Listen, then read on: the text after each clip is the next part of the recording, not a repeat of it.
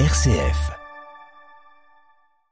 Une question ce matin, comment le loup impacte-t-il la biodiversité? Le débat est clivant et surtout insoluble par manque de données et ce n'est pas le nouveau plan loup présenté par le gouvernement pour la période 2024-2029 qui apportera des réponses.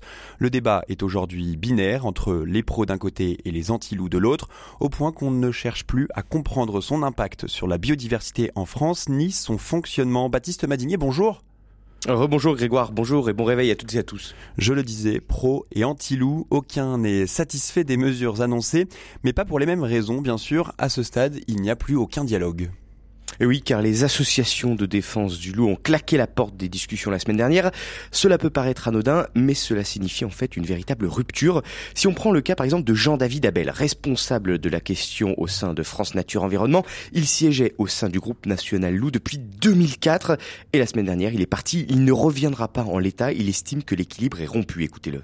L'équilibre qui a été rompu, c'est le signal politique donné par l'État que ce qui est prépondérant dans la gestion de la présence du loup en France, c'est sa destruction, sa possibilité de destruction, et donc les autorisations de tir, y compris l'objectif de modification du statut de protection de cette espèce.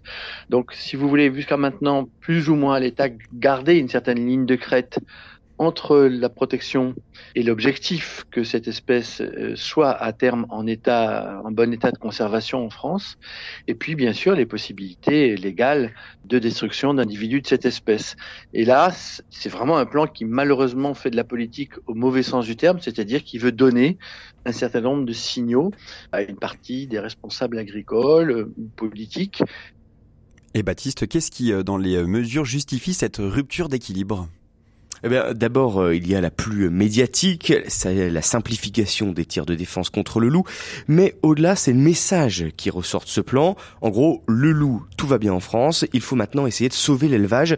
Écoutez ce que me disait Denis Doublet, vice-président de l'association Ferus, coordinateur loup. La nouvelle mouture, tout est axé où une grande partie est axée en faveur du pastoralisme, mais à contrario, en parlant du loup et des études qui pourraient être menées, qui ne sont toujours pas menées, hein, qui, qui étaient pourtant indiquées dans le plan actuel et les plans précédents, on dit on va faire une étude sur euh, les aspects euh, positifs et négatifs de la présence du loup sur les écosystèmes.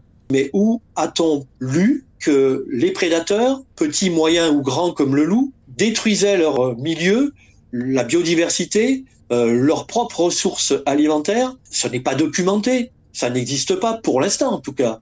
Euh, il a été dit, suite à mes propos, euh, que oui, oui, oui, plusieurs fois, par le représentant de la Fédération nationale des chasseurs, que oui, le loup détruisait la biodiversité. Quand on entend ça, je me dis, là, on n'est pas loin du point de rupture, quoi. Et pourquoi se concentrer ce matin, Baptiste, sur cette question du loup et de sa place dans la biodiversité alors? Eh bien d'abord, euh, je peux vous répondre par une autre question, Grégoire. Euh, notre connaissance sur le loup aujourd'hui est-elle suffisante pour mener une véritable politique de gestion du canidé? Cette approche de la question est l'une des rares manières de prendre de la hauteur sur ce débat qui est devenu euh, binaire, essayer en fait de comprendre le loup. Je vous propose par exemple de nous pencher sur le travail d'un scientifique, Jean-Louis Martin, qui a étudié l'évolution des écosystèmes lorsque le loup venait à disparaître. Il est directeur de recherche émérite au CNRS, affilié au Centre d'écologie fonctionnelle et évolutive. Il y a deux questions. La première, c'est de savoir euh, qu'est-ce qui se passe quand euh, nous, humains, on essaye de créer un monde sans carnivores. Et donc là, vous ouvrez la porte à, disons, vous mettez la table pour les ongulés parce qu'ils sont, ils se retrouvent avec une pression euh, beaucoup moins importante de prédation et donc ils ont une capacité d'impacter plus fortement le, milieu. La deuxième leçon aussi, c'est que il y a des conséquences, des effets en cascade. Hein, c'est ce qu'on a montré nous qu'en en, l'absence de prédateurs, quand euh, donc vous avez un impact plus fort sur la végétation du sous-bois, vous perdez 90% dans les, les, zones qu'on a étudiées, on perd plus de 90% de, de, la biomasse végétale hein, dans le sous-bois, donc la, la quantité de plantes et la diversité de plantes. Et ça, ça a comme effet d'avoir une diminution de, des insectes qui dépendent de ces plantes et donc des oiseaux qui dépendent de ces insectes ou qui dépendent de ces plantes pour y mettre leur, leur nid. Voilà, si on résume, l'absence du loup laisse la place aux populations d'ongulés, les cerfs, les sangliers, etc., qui surexploitent les sous-bois, ces sous-bois, provoquant un appauvrissement du milieu. On retrouve ce genre d'impact en France, dans les Vosges par exemple. Et si on prend la démonstration dans l'autre sens, non par l'absence mais par le retour, eh bien le parc de Yellowstone aux États-Unis et la réintroduction du loup dans les années 90 est un cas d'école. C'est les loups qui ont été réintroduits dans le parc, où il y avait une très forte population de cervidés, donc des wapitis, hein, qui est l'équivalent du, cerf euh, qu'on a chez nous. Et donc, il y avait une très faible régénération des peuplerets, des ripisylves, et donc l'histoire raconte que l'impact sur les cervidés a permis la régénération de ces peupliers, et, mais également euh, a eu des impacts en chaîne en permettant la régénération des saulaies, ce qui a permis aussi le retour des castors, enfin et ainsi de suite. Et Baptiste, ce qu'on doit comprendre à travers toutes ces explications, c'est que nous avons une approche trop comptable, trop euh, réglementaire peut-être du loup en France. En raisonnant en tout cas par le tir de façon euh, politique, on s'empêche de comprendre le loup et d'apporter la bonne réponse. En fait, le loup est en quelque sorte une victime politique parce qu'on ne se donne pas les moyens de comprendre son fonctionnement, ses réactions, son approche.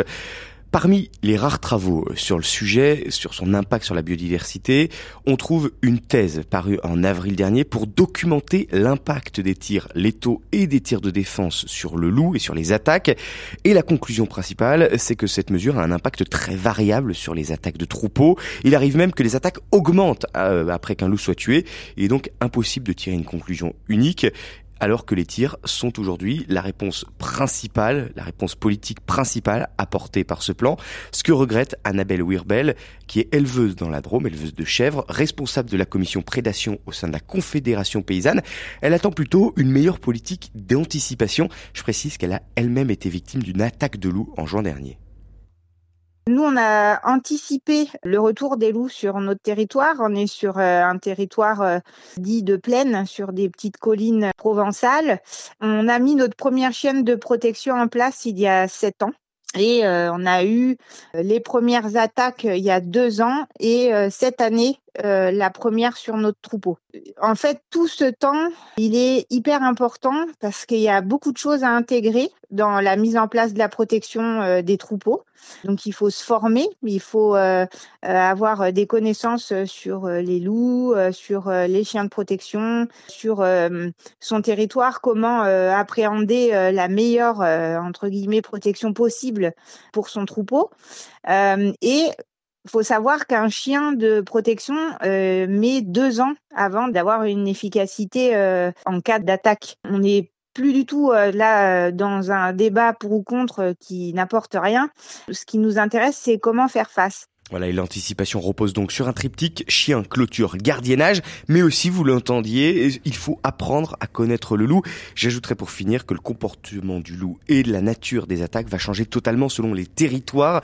Il est donc compliqué d'apporter une réponse toute faite, centralisée à cette question du loup.